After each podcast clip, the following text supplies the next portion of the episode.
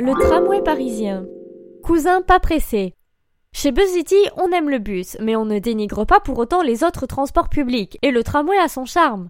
Bon, il prend son temps, mais le tramway a pourtant été la star des transports à son arrivée en 1892, avant d'être grillé par le métro puis par les voitures. D'abord tiré par des chevaux, soit hippomobile, le tram d'aujourd'hui est totalement électrique et donc écolo. Tu peux prendre le tram avec ton ticket de bus tant que tu l'as validé il y a moins d'une heure trente.